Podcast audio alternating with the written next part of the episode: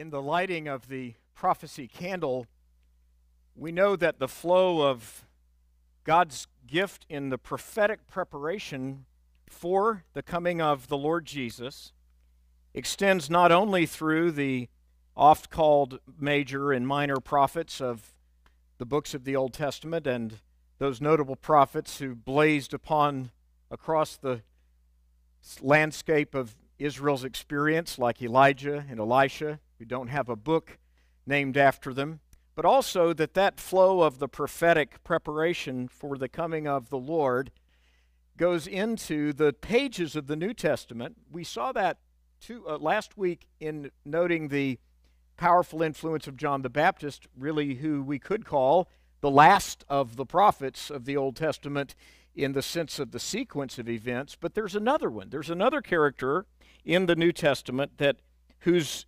experience, whose place in this panorama of prophecy comes as somewhat of a surprise. Certainly surprised Mary and Joseph when they came to present the baby Jesus in the temple, offering up this wondrous gift of God's only begotten Son, for whom they had been given the high honor and privilege of being the earthly parents, Joseph, the foster father, Mary, the biological mother, whom God had chosen for this indescribably awesome responsibility. So God sends another prophet, a prophetic voice, who only appears once in the scriptures, but whose words convey powerfully the very heart and essence of what we just sang. O come, O come, Emmanuel. In this experience, Simeon, this aged, powerful man of prayer who had humbled himself before the Lord countless times, hundreds and hundreds of times, saying, When, O Lord? How long, O Lord? And in the second chapter of the Gospel of Luke, he's described as a man who was righteous and devout. But it's that verb of waiting that is most striking about his entire life. That one word could be a banner over the years of Simeon's preparation of heart and agony of soul and yearning, even surely in his imagination. How will this happen? When will he come? How will I know? So powerful to think about the waiting, a different kind of waiting that Simeon represents for us. And so Luke tells us that he was waiting for the consolation of Israel, and the Holy Spirit was upon him. That is the first of many takeaways we could have in looking at Simeon's life that, that God has some special provision we can trust in in the power of the Holy Spirit when we need to wait. And as he held the baby in his arms and lifted him up before the Father, I'm sure at the awestruck response of Mary and Joseph to see and hear what was being said about their little eight day old infant baby Jesus. As Mary and Joseph heard Simeon say unto the Father, My eyes have seen your salvation that you have prepared in the presence of all, a light for revelation to the Gentiles and for glory for your people Israel. In the four candles of Advent, um, our focus this season will be on the, the power of the Scriptures how God brings these timeless, life transforming truths to us. And in quiet wonder, Advent draws us, in a sense, to the window ledge of eternity. We encounter the eternal Word, the Logos of God, taking up residence among us, the Word made flesh, light beyond all worlds, Almighty God taking upon human form in its tiniest and most vulnerable state. The infinitesimal embryo in the womb of a humble Jewish virgin named Mary is where the eternal God chose to reside. How awesome. And yet, for our salvation to be complete, it was necessary for the infant in Mary's womb to be surrounded by the ordinary. One example is this silent season of preparation that Mary walked through from the moment that the angel Gabriel told her of this high and unimaginable honor until those hours of labor and delivery in that cave on the backside of Bethlehem. And that ordinariness that Mary experienced is also a kind of gift to us in that it helps elevate our ordinary waiting. And it really invites us in what historically congregations across the last 20 centuries at various times came to call Advent the, the honoring of his arrival, even as we anticipate with joy his future, the second coming of our Savior. We might think of this first Sunday of Advent as opening a window on, on one of life's most perplexing problems. It's the long, stretched out experience of waiting. Wait on the Lord. Be of good courage. Psalm 27 14 tells us. And yet, wait, wait. We, we wonder how that can be. What will it take for you and me to embrace waiting on God? How could we be sure of what He's up to in a world where we may only get brief glimpses of His hand at work? And indeed, as, as extraordinary as Simeon's embracing of the baby and the words they heard, that was a bright flash of the extraordinary in a long sequence of the very ordinary for even Mary and Joseph. So why why waiting for us? Why is waiting such a problem? Do you see why? Of course you do. We all know how easy it is to tell someone else to wait. The trouble comes when we're stuck or stranded or stymied in a way that squeezes our emotions dry. Wait is the last word we really want to hear. In our extreme need for answers, for clarity and perspective, Advent is the assurance of an awakening. With news of a virgin bearing within herself the embryo of Almighty God, a new kind of waiting is awakened within us. We get a taste of the kind of waiting Simeon experienced in that long preparation to hold the baby Messiah. Well, this Messiah's mission was very aimed. It was focused on earth. It was focused on intersecting the ordinary. From the moment that a slithering serpent in a magnificent garden sought to assault the mother of all living, God charted the plan that can be summarized in this single word, Advent, his arrival. Through hundreds of specific promises in Scripture, deep roots of assurance grew in the soil of God's chosen people. Isaiah explained it like this When a fierce and formidable adversary sought to destroy Israel, Isaiah said, For the Lord longs to be gracious to you. Therefore, he will rise up to show you compassion. For the Lord is a God of justice. Blessed are all those who wait for him.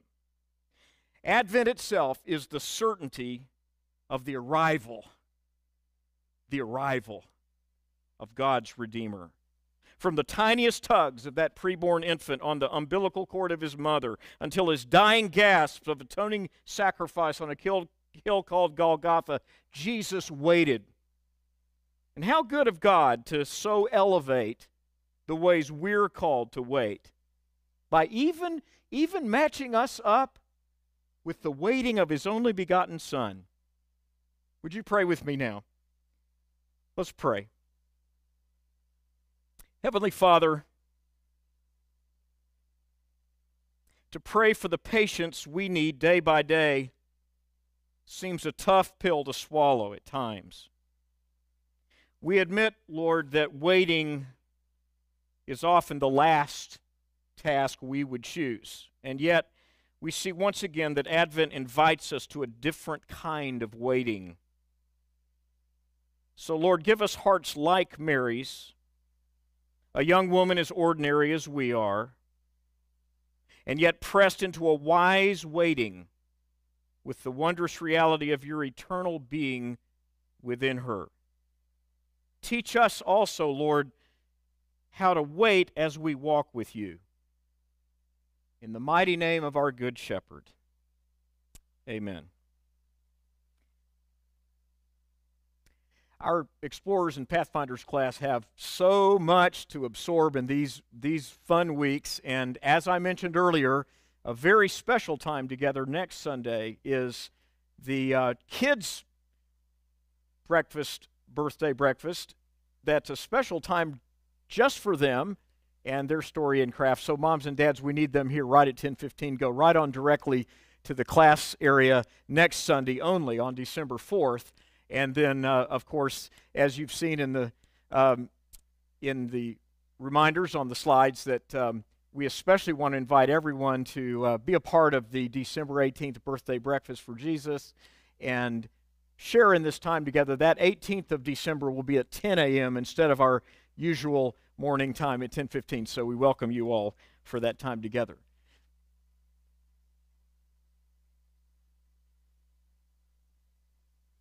I'd like to invite you to open your Bible today to the uh, first chapter of the New Testament. To open your Bible to the Gospel of Matthew. Two weeks ago, we looked at um, the single individual who became, in a way, the representative receiver of the Gospel of Luke. That, that uh, connection that we looked at with Theophilus two weeks ago was a kind of a window into the uh, distinctive purpose of the writing of the Gospel of Luke. And of course, in that, we saw a characteristic that we now want to look at with a completely different orientation, a whole different uh, driving purpose of the writer. And yet, because of the incredible and indescribably awesome sovereign planning and engineering of God, these writers carried the currents, as 2 Peter 1 20 to 21 tells us these men were moved upon by the Holy Spirit and carried along as instruments of the inerrant and infallible Word of the living God. And in their distinctives, as we see Matthew's quite different than Luke's, their unity of purpose takes on a rich and textured message for all of us in our time and in our culture that God has given His Word to us to secure us, to teach us, to open our eyes to the magnitude of who Jesus is. And what I'd like to ask you to do now, which is you open your Bible to the first page of the New Testament, is to think about something that I'm sure has crossed your mind many times at various times in your life when you've ever opened your New Testament, especially if you did so as a young believer, as I can so vividly recall, uh, though it was though it was in my case now uh, 55 years ago that I remember this experience the first time. I've watched it through the years and I've thought about it through the years that when you open the first page of the New Testament, you're a little surprised because you find yourself faced with 17 verses of names, basically. For us in our Western world, we don't immediately relate, it doesn't immediately click for us why a list uh, i just decided to count them for fun. There's 46 different names. Some of those 46 are repeated at different times because so and so is the son of so and so and he's the son of so and so and then that name is mentioned more than once. But when you are confronted in 17 verses with over 46 names you you initially step back because you think how how do i approach this And maybe some people take the shortcut route and they just zip on past all that and start at verse 18. Well, that's fully understandable, of course. Um, but what I'd like to do today is to share with you the first of two parts of something that I like to call the power of page one. For this reason, that as we look at the distinctive purpose of the writer of the Gospel of Matthew, we can see um, in some wonderfully illuminating ways how the miracle of the virgin birth, of the incarnation, God becoming man, is indelibly woven together with some very, very culturally relevant steps that Matthew needed to take in order to bring the full message of the glory of the risen king to the, an audience that in Matthew's case was predominantly, but not completely, Jewish. Now, when you look at it this way, you begin to see maybe uh, some simple comparisons that are often noted Matthew, Mark, Luke, and John. That in a somewhat of a very simplified way, we can say that uh, we think of the Gospel of Matthew as the gospel to the Jewish audience. We think of the Gospel of Luke as the gospel to the more cosmopolitan, the Hellenistic Greeks, the wider world that was a, a mingling of the influence of the Roman Empire with the Greek civilizational cultural dynamics that made that era of the first century such a dynamic time of change. And Luke, being a Gentile himself, is writing to a predominantly Gentile audience. And yet, even in Luke's writing, there is uh, an astonishing amount of depth of understanding of the Jewish mind frame.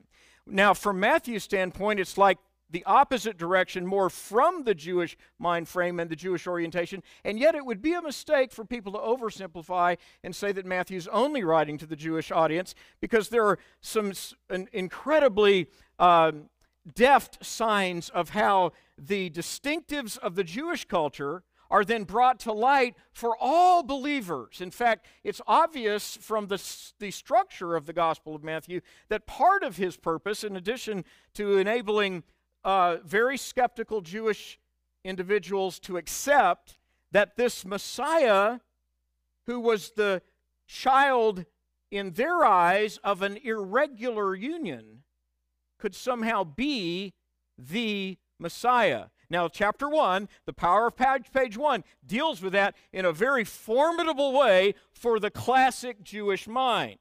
But again, it's important to keep in mind it's not uh, it, in any way exclusively that purpose because one fun thing to do with the power of page one is to toggle with our finger in page one and go to chapter 28, go to the last three verses, and notice that in the entire corpus of this, of this great uh, monumental ma- masterpiece manuscript, that, that uh, the defining goal becomes crystal clear in these last verses as well as in the gathering and the um, presenting of material that Matthew gives us, in that the final words, the closing words of the Gospel of Matthew are Behold, I'm with you always. Look at that last half of that 20th verse of the 28th chapter. Behold, I am with you always, even to the end of the age. So here,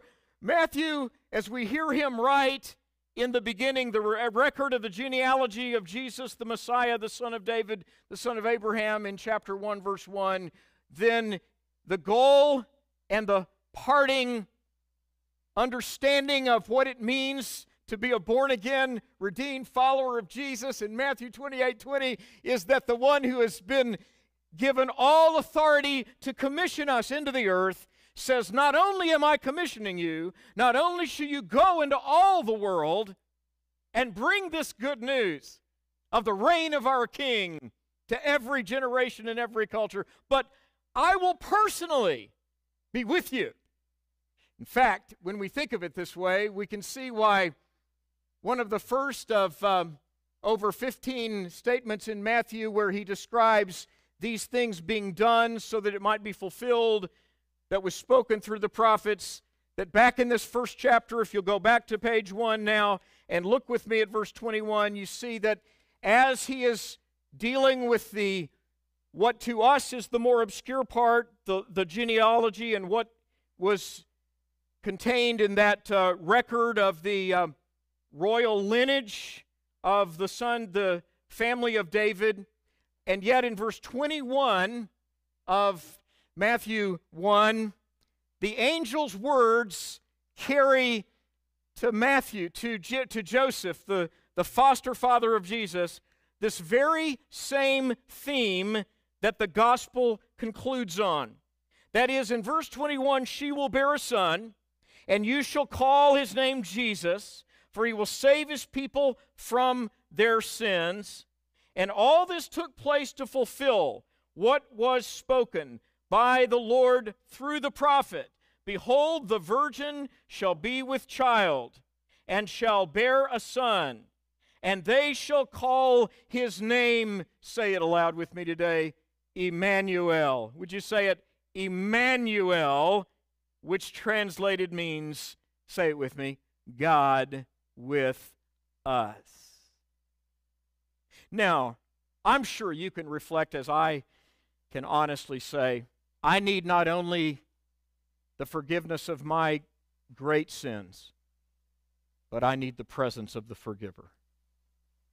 That I need not only to know that my guilt, as deep as it is, as crimson red as my condemnation is naturally deserved, that my Savior, whose precious blood paid the atoning price that I could be cleansed of my sin and have a new heart and a new life, and that cleansing and forgiveness from Almighty God would come freely without merit and without charge, without money and without price, as Isaiah 55 says. And yet I need, oh, do I need it? Oh, do we need it? But even more, I need to know He, the forgiver, is with me. He shall save His people from their sins because He is Emmanuel, God, God with us. So, from the power of page one to the Great Commission of chapter 28, a pervasive fact that comes from the pen of, of this one of the original 12 disciples of Jesus, whom Jesus summoned from, of all places, a tax collector's table. Few people in the cultural environment in which this gospel was written, few people were more despised by the Jews than those who were of Jewish origin but had, uh, had accepted the opportunity to work under the auspices of the Roman government to become the instruments of extracting often confiscatory taxes out of the pockets of their countrymen. And the ninth chapter of the Gospel of Matthew uh, shows how, how Levi, whose name is Matthew, becomes this instrument of um, a sudden turnaround, this uh, catalyst of witness that God uses to bring other people into an awareness of the magnitude of the message of the king. Because Levi or Matthew, as soon as he hears the Lord say, Follow me, leaves that tax collector's a quite lucrative um, life occupation and follows Jesus and on a dime opens his somewhat, I'm sure, opulent home of, in, the, in the relative to the experiences of the time and invites people in for a great party to meet the master.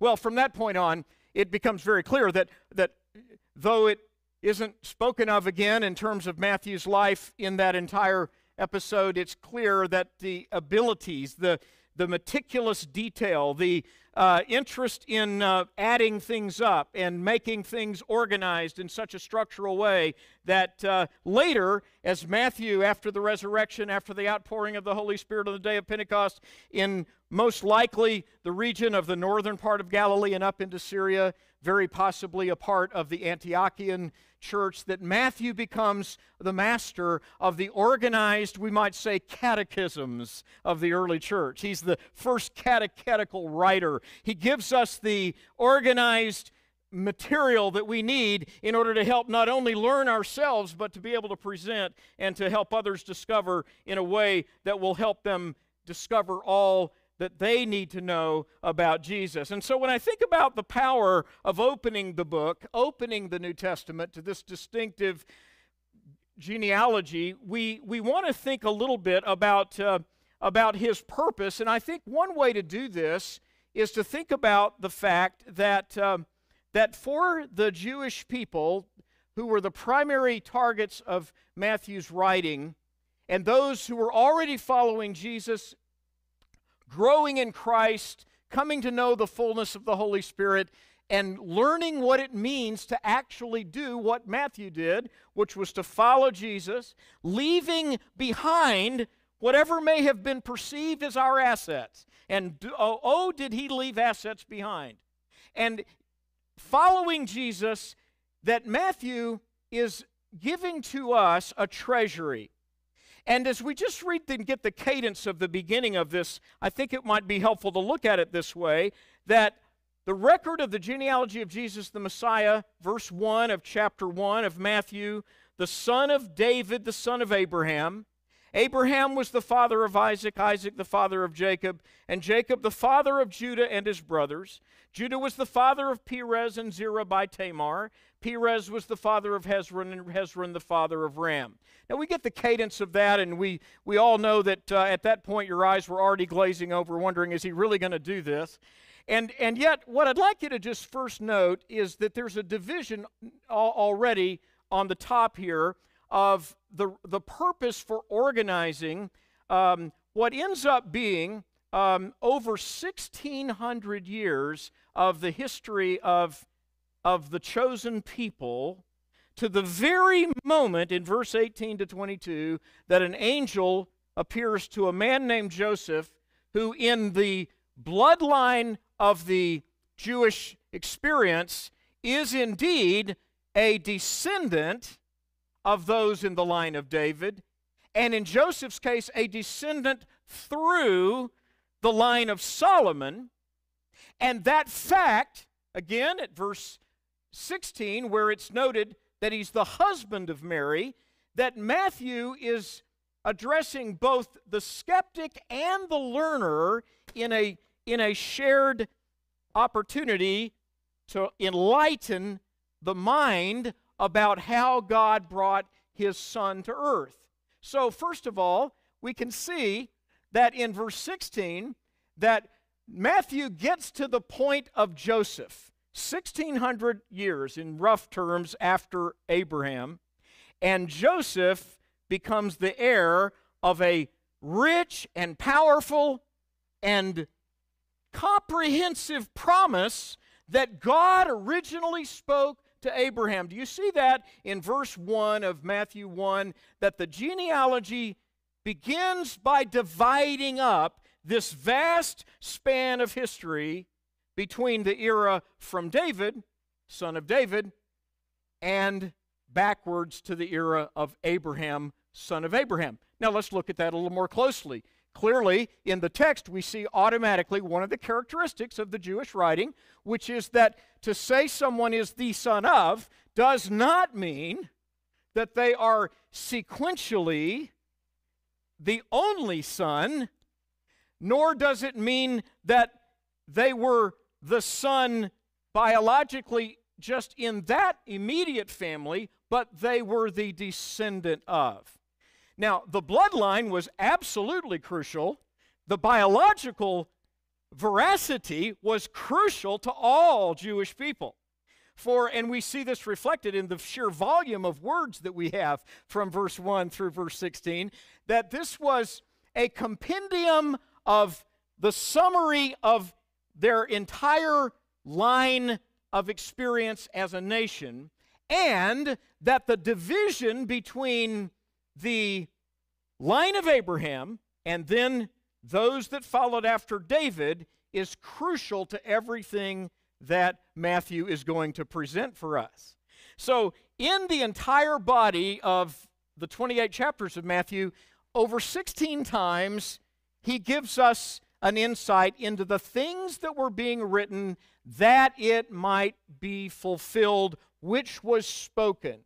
Or, in some cases, the phrasing is, as it was written. And of course, the classic uh, example there that starts that stream is that 22nd and 23rd verse. But it's also important to notice that not only does he use these expressions that, that in a literary way literally apply the fulfillment, he is also showing us by that entire gene- genealogy, those 16 verses, he's showing us why what you're about to encounter in the New Testament, why what you're about to encounter at the time of his writing in that gospel was that the King of Kings, the King of the Jews, the one who fulfills the requirement to be their Messiah, why all of that is essential to both Jew and Gentile in coming to know the gift of salvation. And I'd like you to think about it in light of what Paul later explained. Now, it's quite interesting as well that Paul is writing in Galatians roughly the same time period that Matthew is writing. The interconnection and understanding about what it meant to be a redeemed follower of Jesus is crystal clear from Matthew 16, where Matthew records Jesus' interaction with Peter when Peter he said, "Who do men say that I am?" and some of the disciples said, "Well, they speculate on different ones. They think maybe you're John the Baptist or maybe you're Eli- you're the Elijah that was to come or maybe you're one of the prophets." And then Jesus says, "But Peter, who do you say that I am?" And Peter said, "You are the Christ, the Son of the living God." Now that declaration is what Matthew records for us in chapter 16 that Jesus establishes the ecclesia, the, com- the gathering of the people, the, the opportunity for people of all walks of life, as we see in the Great Commission, in all the world to receive this good news of the Jewish king, of the Jewish Messiah, the one who fulfilled all the prophetic necessities to be the Messiah sent from God in the fullness of time. And yet, this message, in every respect, from chapter 1, verse 1 to chapter 28, verse 20, is for this purpose. And it's summarized, I think, best here in Galatians 3.26. Let's read it aloud from the screen. For all of you who were baptized into Christ have clothed yourself with Christ. There is neither Jew nor Gentile, neither slave nor free, nor is there male and female, for you are all one in Christ Jesus. So I think a way to get a handle on how important Matthew's purpose is, even for us today, is to see the power of page one as an anchor. It's like it's like an anchor for the vast treasury of all the good news. And this genealogy, odd for us as our way of reading, but this genealogy, if you might think of in one way, of these 16 verses of the genealogy as an anchor for the entire New Testament. Now, for Matthew, it's just the anchor of one of his gospel. But it becomes the anchor of the entire New Testament in that it anchors all the glorious blessings that we've just read about from Galatians. The, the, blessings of Abraham that come by the gift of the Holy Spirit to the child of God by faith, and that all ethnic groups in the entire globe were envisioned originally by God, even in what he spoke to Abraham. And now it is proven beyond any dispute because of the anchor of the genealogy line of the Messiah. Now, we might think of it like this as we look at that first chapter again, kind of as a whole of the power of page one, in that um, there are really there are really three primary uh, categories of individual that um, are included in this genealogy. Now, I want to ask you to think about the genealogy as an anchor, and then we're going to next week look at it as the bridge from law to grace and as a window on the will of God in a very personal way. And in that bridge from law to grace, there are four women included in this listing of names in the genealogy who, for the standard way of operating in the Jewish culture at that time, would not only have been out of place, but would have been very jarring. And we'll see why these four women are in the mix of this uh, somewhat unusual for us collection of names. But first, let's think about the categories of this genealogy. And the first category is the patriarchal.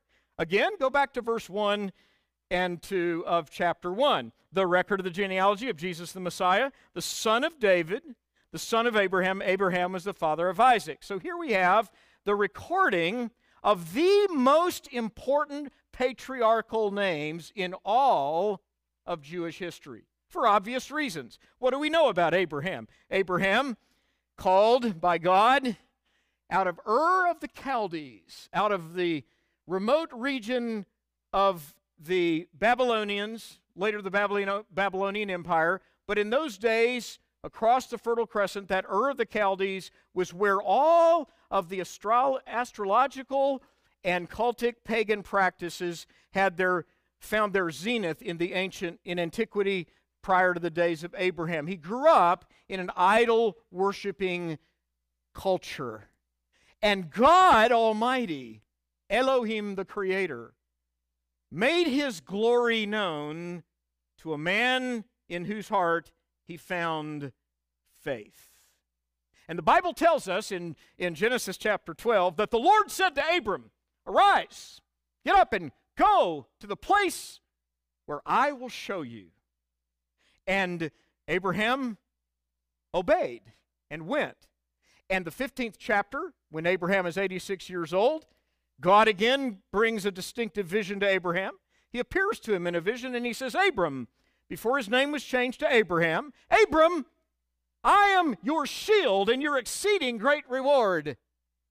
Walk before me, and I will make a nation from you, and kings will come from you and your seed. And the Bible says that Abram believed God, and it was accounted unto him for righteousness.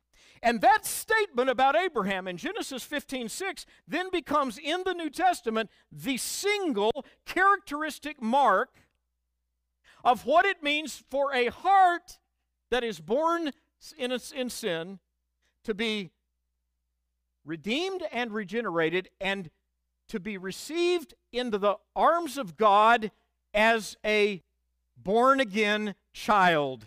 And that is, the Bible tells us in Romans chapter 4 that Abraham's faith, believing God, who is the author of all righteousness, that Abraham received the gift of righteousness by faith long before there was any law to outline what is right and what is wrong. Ear, centuries before the um, Ten Commandments, Abram's heart belonged to God. So later, when the, when the law was added and the various uh, requirements of the law and the illumination of the law, which is perfect and holy and just and good, as Romans 7 tells us, that that became a guidepost, a kind of a classroom, a kind of a curriculum from God that, that spread across the, the chosen people that they might be distinguished by their faith in God and the power of His gift of righteousness. And yet, for all the reasons, so that as they lost their way, that uh, understanding of Abraham's faith became lost kind of in the midst of time. And then we understand, then we come to see that the patriarchs themselves become the uh, originators the model of what it would mean in the future to trust God, to put your trust in Him. Abraham then stands as the kind of archetype of the patriarchs.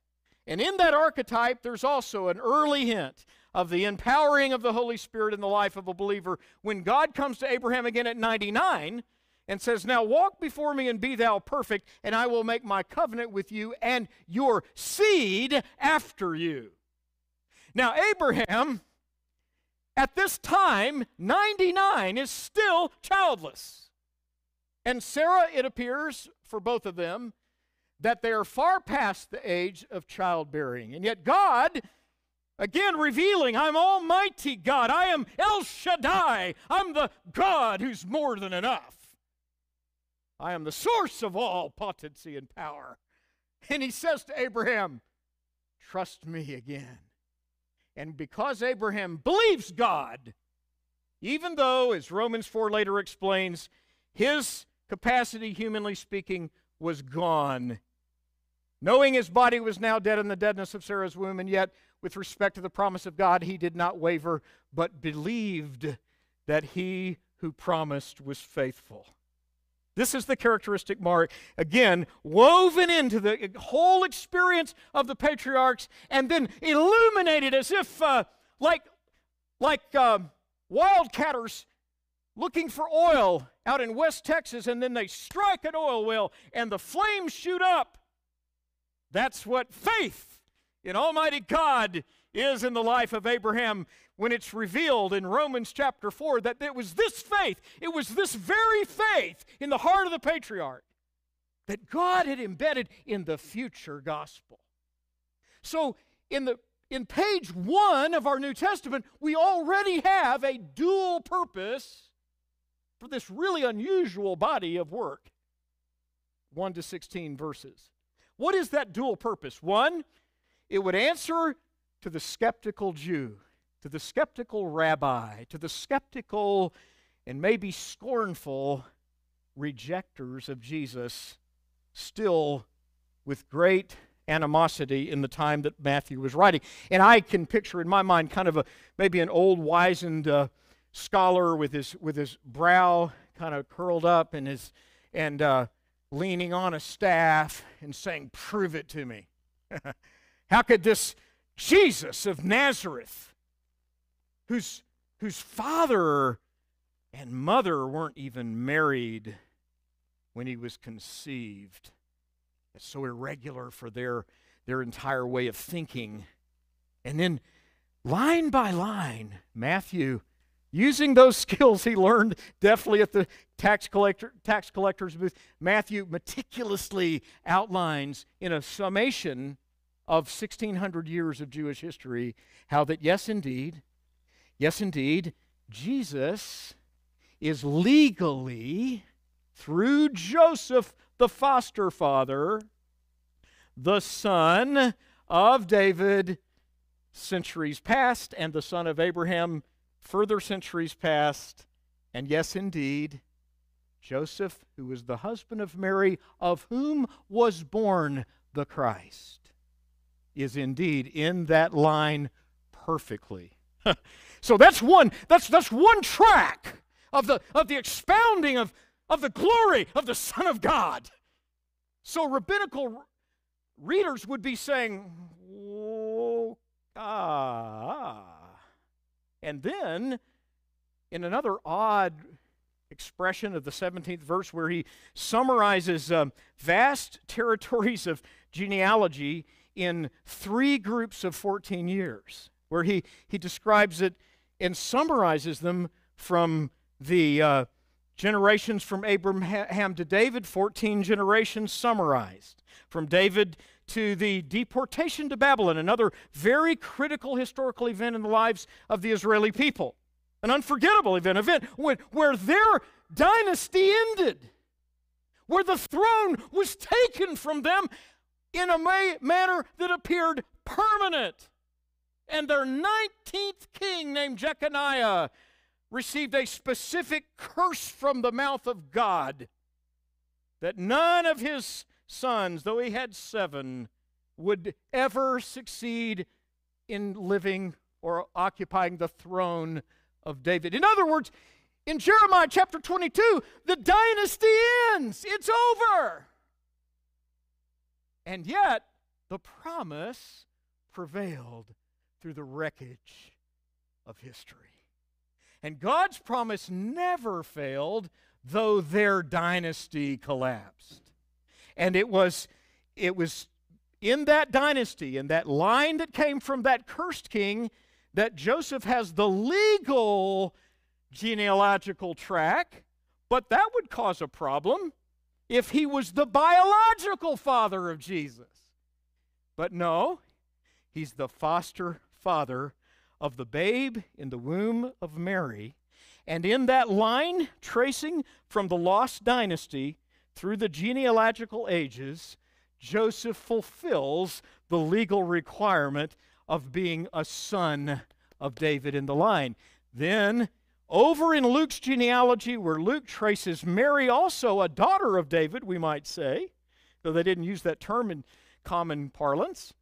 And yet, in Luke's record of Mary's actual family line, it becomes clear that, oh, yes, Mary is a daughter of the line of David, but not through Solomon as Joseph, but through David's older son Nathan. So Mary is the biological in a bi- the biological seed line from children of Abraham, children of David, that vast territory we've talked about. And yet she, in the biological line, the physical mother of the Messiah, is the actual giver of life to the Son of God, the King of the Jews, who fulfills all of the prophetic necessities in perfection. And so when we think about it this way, we realize that the patriarchs stand for what God's plan was to make salvation by faith through grace, that not of yourselves, not of works, lest anyone should boast. Secondly, that the Boaz mentioned in the line of these heirs of these ancestors shows us the redemptive purpose of God in that wonderful story that we'll touch on next week. And then David is the royal line, where the, the seed line narrowed from not just all Jews, not just all that were in that line from the heirs of Boaz, the son of Jesse and the son of David, but down through the line of David when God said to David, From your seed, your son will sit upon the throne and rule, so that when we look at it this way, we say, we see two impossible obstacles that were embedded in the miracle of the virgin birth, and that was that curse on Jeconiah, but clearly the seed line continued, and Joseph the father, husband of Mary, of whom was born the Christ. As Matthew outlines that, any skeptical Jewish reader could then understand. This is a singular, unrepeatable, extraordinary miracle of Almighty God. Yes, indeed, this baby is the son of David, the son of Abraham, the son of God. And then, of course, the absolute impossibility of Mary giving birth to a baby when she had never known a man. And we'll conclude with that part of it in Matthew chapter 1 and verse 22 and 23. The part we saw that says this took place to fulfill what was spoken by the Lord through the prophet Behold, the virgin shall be with child and shall bear a son. And here again, uh, the skeptical Jew and the new believer. And I forgot to come back to that, the other side of his presentation. The new believer, the growing Christian, the child of God, the, those filled with the Holy Spirit. What, what, what do I need to understand about my Savior?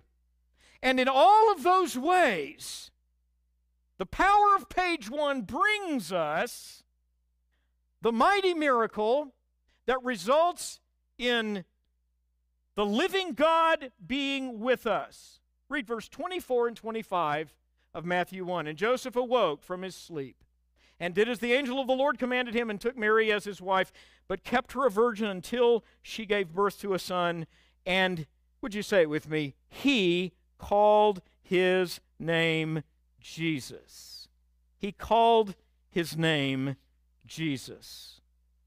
Philip Keller, the author of a book called Rabboni, that in an imaginative and illustrative way describes the events in the life of Jesus, refers to this moment um, where both Mary, having gotten the message from angel Gabriel, and Joseph now being confronted with, with the fact that though he loved her tenderly and under the Jewish law, it would be the normal procedure to find that she was pregnant outside of wedlock that he would put her away, and yet he wanted to do it in a tender way. He wanted to care for Mary. He was motivated, obviously, by what was in Mary's best interest. And the, the angel intervenes and explains No, Joseph, no. And, and Philip Keller describes that moment in a, just a very poignant way, I think, is a way, good way for us to reflect and pray that we might just stand in honor and awe of Jesus. He writes, There now hung over Mary's soul a cloud of pain, which was but the first of many pains she would endure. For when she returned to Nazareth and to her beloved Joseph, she was heavy with child. Cruel, piercing questions raced through Joseph's mind. Joseph was in an agony of indecision. Had his betrothed been unfaithful to him down in the Judean hills? What would people of Nazareth think? Should he put her away from him and break off the betrothal? Wouldn't gossip spread among his neighbors with Mary being so obviously an expectant mother? And then one night, as he tossed and turned on his bed in torment of mind, an angelic messenger came to Joseph. Don't discard Mary. Don't, don't distrust the girl. She's innocent. That one to be born of her was conceived of the Spirit of the Most High God. Take her as your own, love her, protect her, celebrate the birth of the little one she carries. And so he did. Despite the wagging tongues, despite the whispered gossip, gossip, it took courage of the highest caliber. It was a measure of the man that he was more responsive to what God said than to what the people of Nazareth said. So, for the remaining months that the little virgin girl bore the Christ, Mary and Joseph carefully kept, carefully kept the secret of the Savior. When the babe was born, he would, emu- he would emerge from a womb that was sacrosanct. It was a virgin who would present the King of glory to the waiting world. And it is Matthew the tax collector who joyously follows Jesus into the gift of salvation, the fullness of the Holy Spirit, and becomes an instrument of God's grace to describe for his Jewish community companions, as well as for the emerging joyous experience of children of God learning about Jesus, that Jesus, the Lord, is our King. Let's pray. Father, I thank you today that just as we can see that. Um, virgin born Messiah presented to you, O Lord God, the eternal King of glory, second person of the Trinity, that in the eternal counsels of the Trinity we stand in awe at Father, Son, and Holy Spirit, so condescending to human need and human hurt that you would, you would deign not only to, to bring yourself into the microscopic size of the embryo in the womb of Mary. But, oh God, that you would do it in such an exquisitely, historically validated and verifiable way that the most hardened skeptic and most antagonistic opposer of the good news could be seen the evidence that, yes, indeed, Jesus, our Lord, is our Emmanuel. Amen.